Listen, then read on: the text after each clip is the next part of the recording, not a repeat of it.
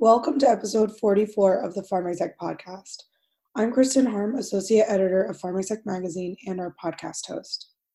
Pharm Exec Magazine is a multimedia publishing brand that brings you the latest commercial insights for the C suite. As you guys can probably tell from my voice, it's cold and flu season again. Uh, hope you guys are all staying away from everything that's going around right now. Uh, and please bear with me during this episode. This week, we're going to be hosting an editor podcast uh, where Lisa Henderson, Michael Christel, Julian Upton, and Elaine Quilici discuss our November pipeline report and then the pieces that they wrote around it to complement the feature. So let's take a quick break. We'll hear a word from our sponsor, Fingerpaint, and then we'll discuss the November issue.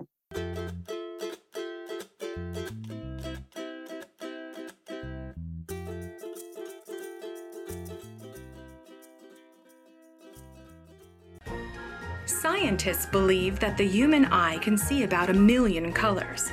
At Fingerpaint, we think that's a good start. We're an agency that believes in giving your brand the color and the marketplace approach that no one has ever seen before. Fingerpaint, never paint by number.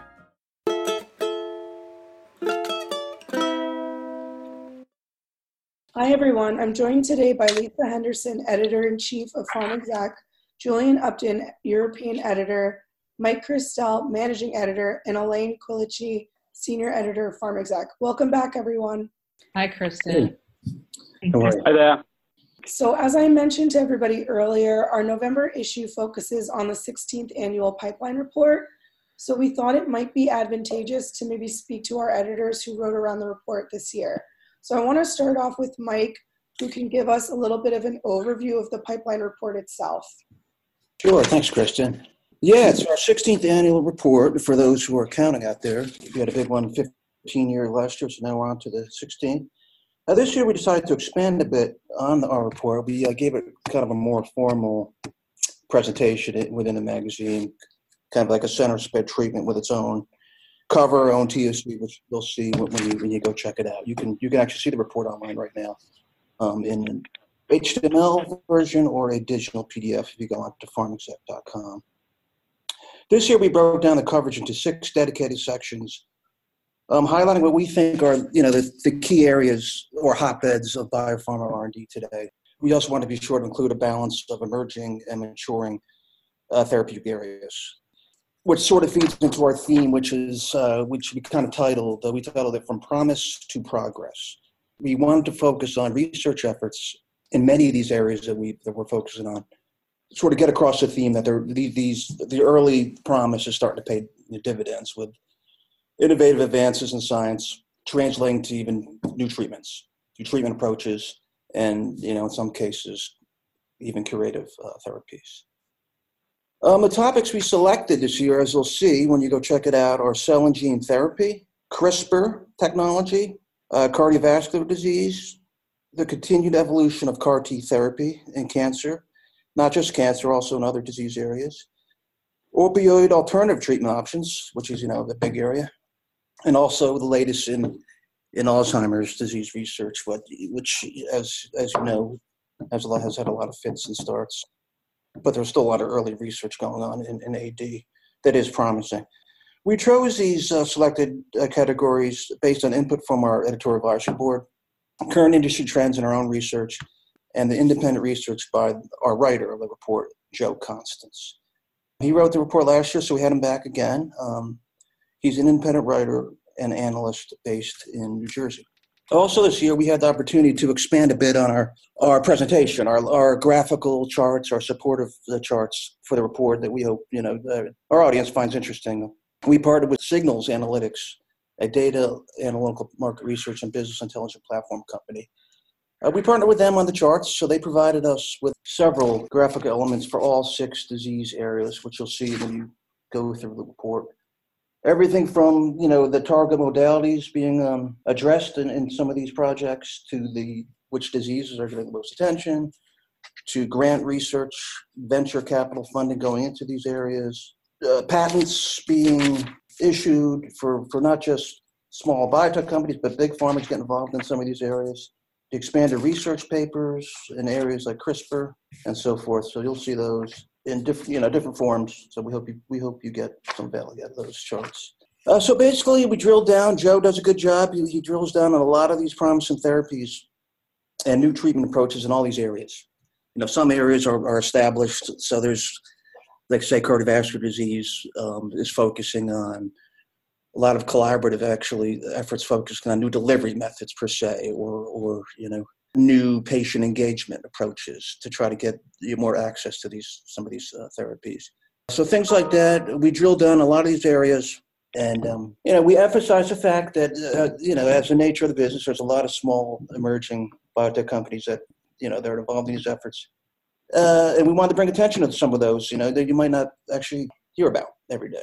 Uh, so we try to do that, and uh, we also um, include within the report all these you know all these whether big pharma or small, you know, small biotech emergent biotech, we include um, company links, interactive links to their web pages. So when you go through the report, just click on the company name, and that'll bring up the pipeline page of that company, and it'll give you a little more information on their development programs, their technology, and so forth.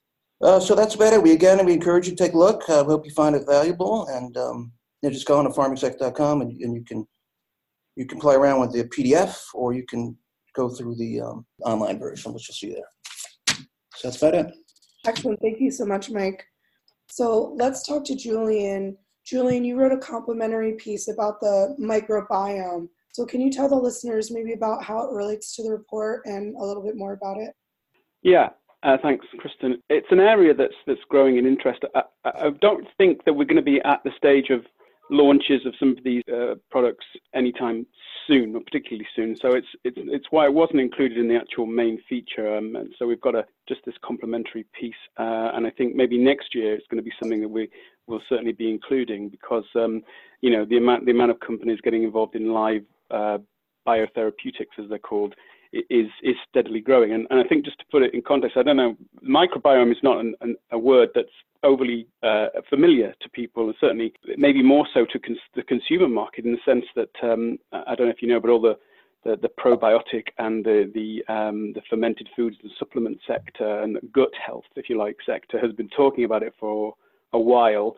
Um, but uh, I don't know if you have it over there. I'm sure you do. But Dove have brought out now the microbiome friendly skin uh, skincare lotions. Just just talking about it from the consumer's side for a minute. And this is very, you know it's kind of a new thing because uh, the the ads over here anyway in the UK are very explanatory, telling you what the microbiome is. You know, a community of billions of friendly living microorganisms either on your skin or in your in your in your gut or, or wherever uh, and um, you know and then targeting that as a as, as a sort of a as a health area so uh, it was interesting to look at what what's happening on the biopharma side and there's some activity in phase two and, and phase three, um, and, and, and it's kind of it's kind of growing uh, steadily there.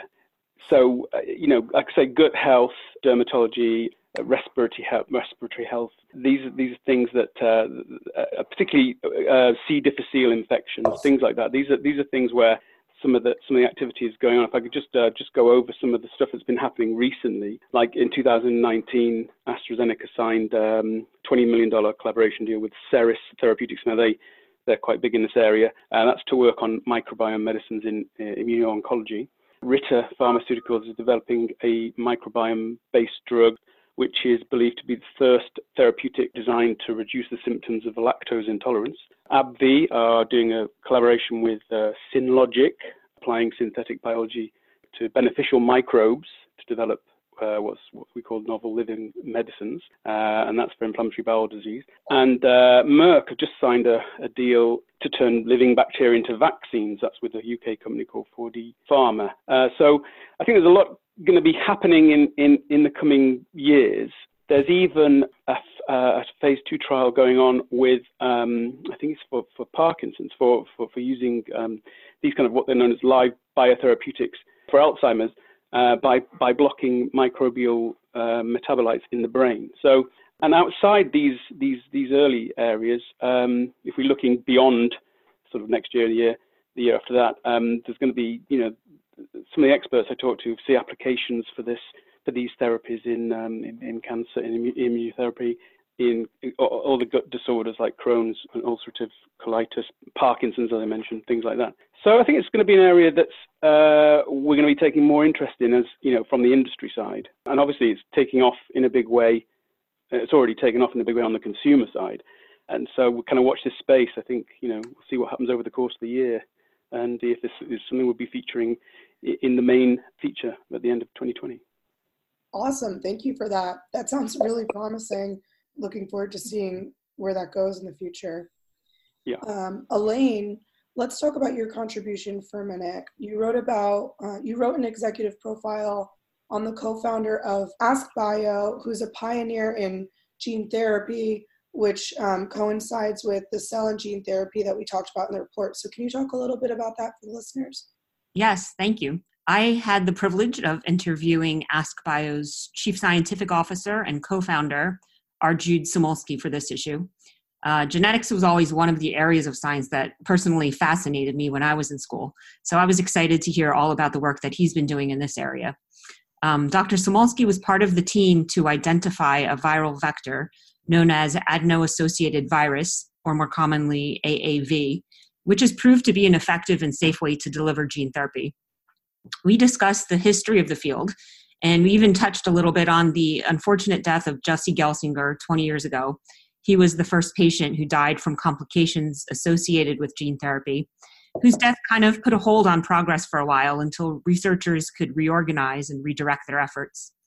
Um, Dr. Samulski and I also discussed how the field has changed since that time, and he provided a glimpse of what the future of gene therapy might look like. Though many of today's therapies target rare diseases, he sees gene therapy eventually being able to treat some of the more common diseases like obesity and heart disease. And it's unbelievable to think that one day, you know, we might use these treatments as commonly as vaccines. Finally, when I asked Dr. Samulski about some of his greatest accomplishments, one was actually meeting the Pope, he deferred to a more personal experience that really brought home the meaning of his professional journey. It was helping a young boy, maybe about seven or eight years old, who suffered from Duchenne muscular dystrophy. And Dr. Samulski saw how this boy got a new lease on life after receiving a treatment that he helped develop. It gave him a chance to look up from the bench and appreciate the impact his work could have on people's everyday lives. So, this inspirational story clearly demonstrated to me the passion that drives his work. And, you know, these are just eh, definitely exciting times in gene therapy, and I look forward to hearing more stories like this. Awesome. Thanks, Elaine. Last but not least, we're going to talk to Lisa. And Lisa, you wrote about closing the science and manufacturing divide. So if you could um, expand on that, that would be great.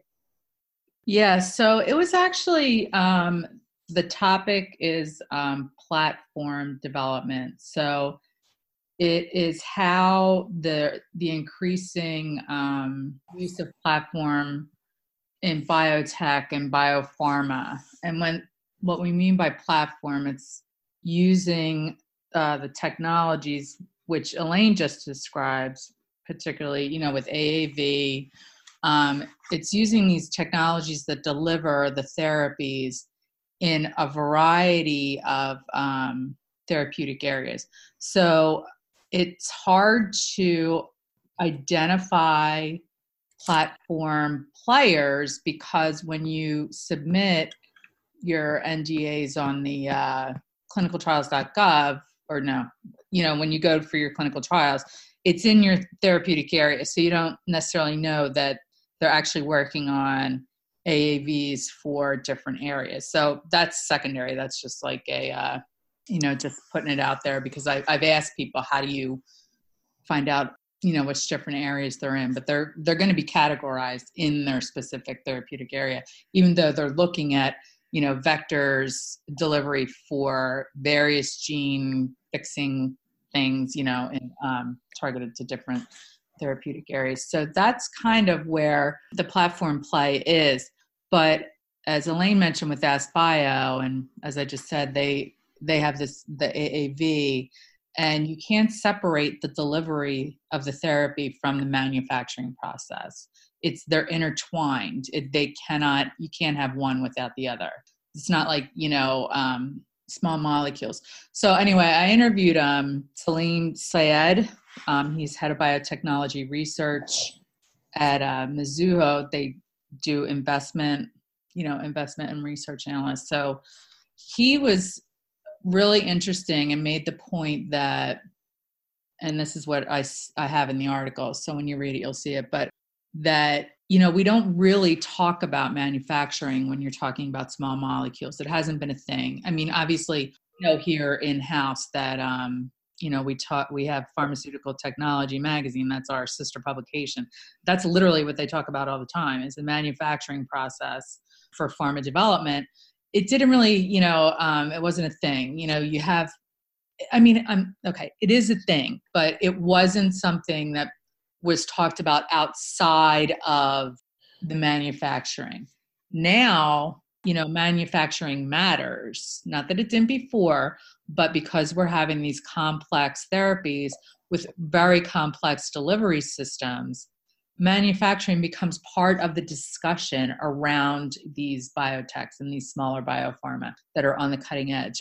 And salim had said you know we really don't know what makes a good manufacturer. You know there aren't benchmarks around this.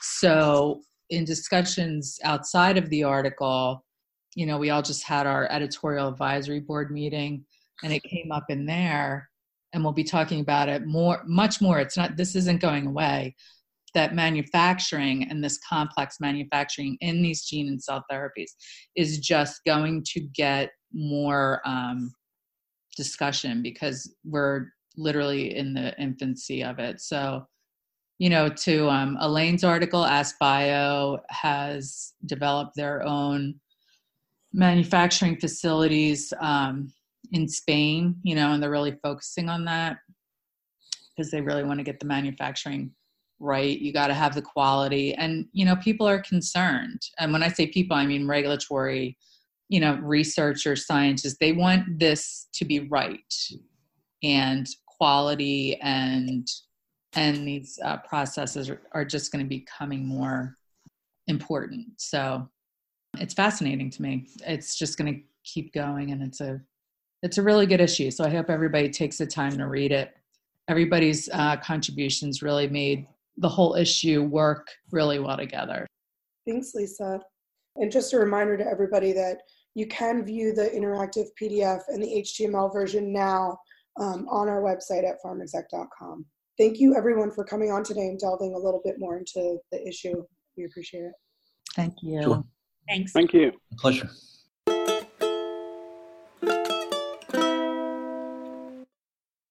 Finger Paint. Never paint by number. Visit us at fingerpaint.com.